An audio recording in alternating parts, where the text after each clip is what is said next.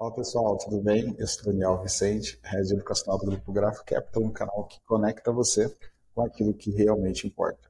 Uh, neste canal a gente fala um pouquinho sobre investimentos e também sobre tecnologia. Uh, no vídeo de hoje a gente vai falar rapidamente sobre um livro bem interessante, bem famoso já também no mundo dos investimentos, que é o livro Tecnologia Financeira, né? as lições atemporais sobre fortuna, ganância e felicidade. Esse livro ele fala muito sobre a questão de poder ter comportamentos né, frente ao dinheiro, né, experiências ali que o autor Morgan Housel ele comenta né, sobre a tua expectativa, no caso, dentro do mercado financeiro, o teu, a tua presença, no caso, que ele teve durante muito tempo no mercado financeiro, experiências de pessoas que ele eh, conheceu durante a sua jornada e também ele conta ali alguns relatos que fazem parte do dia a dia de cada um de nós frente ao nosso relacionamento com o dinheiro. Por isso eu separei ali cinco é, lições que a gente acaba aprendendo com o livro é, não é tão grande assim, bem singelo para poder estar tá fazendo uma leitura rápida, de dois dias, você já consegue estar tá elucidando esse conteúdo. Só que algumas lições são prioritárias, né, ou primordiais nesse contexto. A primeira lição que eu separei ali é a questão do tempo, é integrante mágico na construção da riqueza. Então ele já começa, né, a, a própria abertura do livro, né, ali no, no prefácio, nas primeiras páginas, falando sobre a questão do grande espetáculo da Terra, né, que é a própria vida, né, das pessoas. E como alguém chega na vida com muito êxito e às vezes uma pessoa que teve uma grande oportunidade da vida não chegou com tanto êxito. Daí rapidamente ele coloca ali né, uma história de um, digamos, um zelador que nos Estados Unidos faleceu e deixou uma herança de mais de 2 milhões de dólares lá. Já uma outra pessoa que foi muito bem abastada durante o período de vida e por causa das suas próprias decisões, aquilo que ele fazia né, quando ele estava abastado, levou ele à ruína também. Então ele traz vários é, relatos né, de situações como essas. Tempo. É, o fator tempo ele é primordial no mundo dos investimentos como um todo. Né? O maior investidor do mundo, né, Warren Buffett, acaba sendo um exemplo sobre isso, e no livro ele também coloca algumas é, lições do Buffett sobre essa situação. Warren Buffett vai começar a investir com 13, 14 anos de idade, hoje já é um senhorzinho de mais de 70 anos, só que acaba tendo a longevidade nos investimentos e essa longevidade de poder ter a constância, de poder investir depois a sua empresa, né?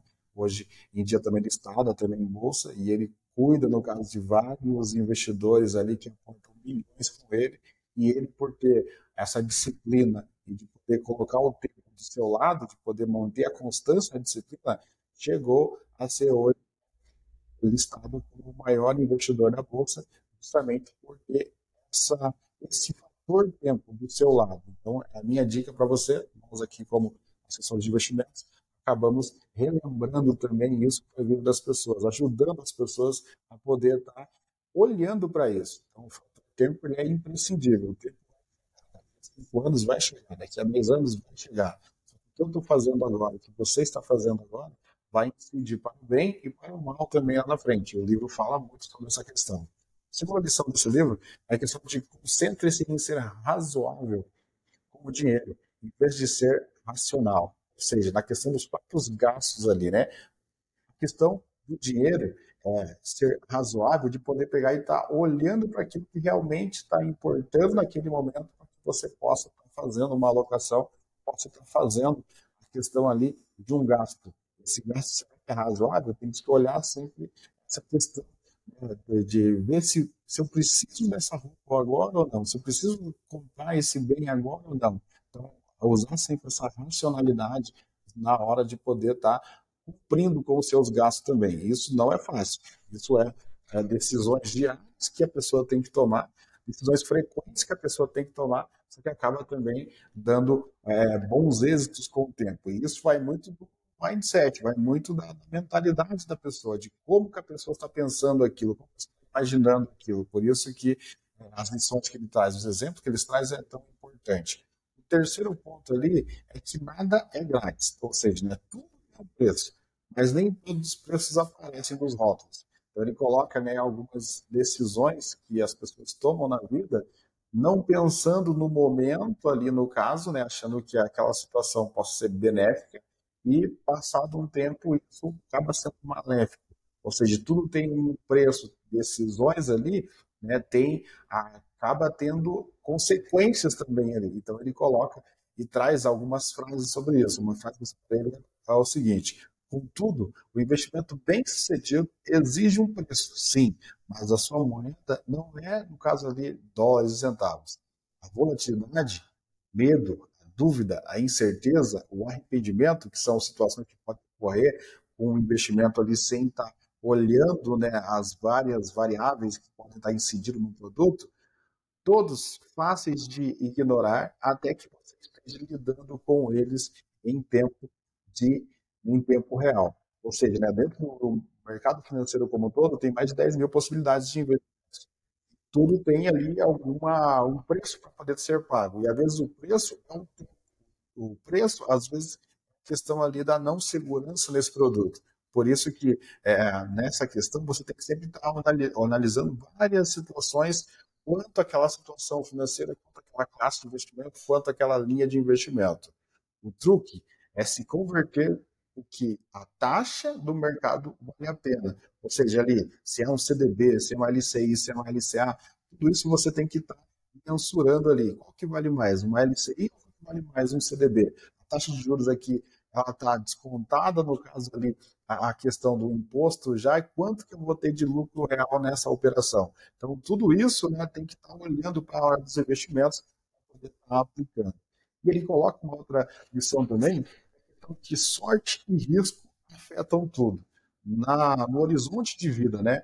No momento que nós estamos hoje, não necessariamente vai ser um momento daqui a 10 anos, daqui a 15 anos, daqui a 20 anos. Devemos sempre estar fazendo uma questão de revisão quanto aos investimentos, revisão para decisões de vida mesmo. Às vezes, alguém tem uma profissão durante um período, depois passa um tempo e não quer mais estar nessa profissão, ele quer tomar outra profissão. Às vezes alguém está numa situação familiar no momento e depois está em outra situação familiar. Então, tudo isso acaba sendo incidente na vida de todos nós e tudo isso acaba trazendo consequências também financeiras na vida de todos nós. Ele coloca ali para exemplificar, né, as variáveis na nossa vida, ele conta um pouquinho sobre a história do próprio Bill Gates, digamos assim, que o que aconteceu com ele durante a sua juventude, aonde que ele participou de um colégio, de uma escola ali, que era a única escola que tinha um computador naquele momento, um computador gigante ainda, fazendo poucas operações, mas ele já estava com contato, digamos, com esse mundo né, de informática. Depois, quando Bill Gates tem maioridade e acaba também ali criando a Microsoft e depois explodindo, essa decisão lá atrás, quem sabe dos pais, de colocar ele nessa escola, de ter esse primeiro contato, ainda muito jovem, com a tecnologia, fez com que depois ele desenvolvesse né, as maiores empresas de informática do mundo. Ou seja, as decisões né, podem ser muito benquistas e poder ter um futuro promissor para a vida de alguém, como também as decisões podem trazer para um ambiente diferente e trazer outras situações na vida de outra pessoa.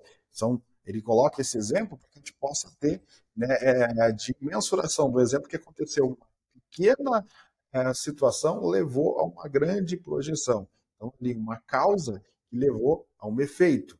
Então, isso acontece na vida de todos nós e por isso temos que olhar também né, que necessariamente o resultado que alguém tenha depende da história que você tem na sua vida, não vai ter o mesmo resultado. Você pode chegar a ter parecido, pode chegar a ter mais, mas isso que acontece durante a jornada de vida também incide é, os resultados da vida de cada pessoa. E a psicologia trata muito isso. Tem vários livros sobre a questão da ansiedade, por exemplo, e a ansiedade ela atinge mais nesse intuito. E às vezes alguém quer ter uma vida que literalmente ela nunca vai ter.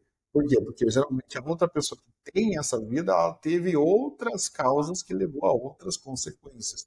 E isso acaba sendo incidido. Espaço para erro. No caso ali, ele coloca né, mais na frente do livro sobre a questão da importância, num geral, e nós aqui também, de ter uma reserva de emergência. Justamente por quê? Porque as incidências que podem ocorrer na nossa vida acabam também sendo de instâncias financeiras também. E A reserva de emergência é justamente um valor ali que você vai separar da sua carteira para poder estar tá útil na hora de ter uma emergência. Se ocorrer uma emergência, vai ser desse valor, desse ativo que você vai estar tá resgatando. Daniel, mas como construir uma reserva de emergência? Justamente esse é um ponto também.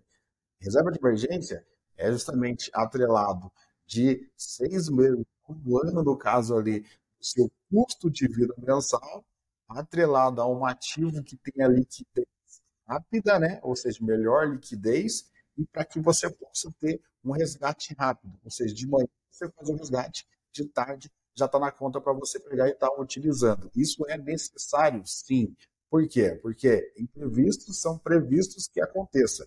E a psicologia financeira, o livro, fala justamente sobre várias situações que justamente ocorreram é, casos é, difíceis e casos também que deram muito certo. Porque tendo uma reserva de emergência, justamente você evita né, essa questão de ter um desgaste maior por não ter o valor, por não ter o recurso ali pronto para poder ser utilizado. Dentro da montagem, no caso da carteira de clientes, nós aqui fazemos justamente todo esse processo. Justamente o pilar inicial da vida do investidor é justamente a reserva de emergência, depois reserva de propriedade, depois outras reservas, no futuro, no próximo vídeo, eu vou estar falando também para você. Eu sou o Daniel Vicente, neste canal a gente fala sobre investimentos e também sobre teologia. Deus te abençoe, tamo junto, e isso, só o começo.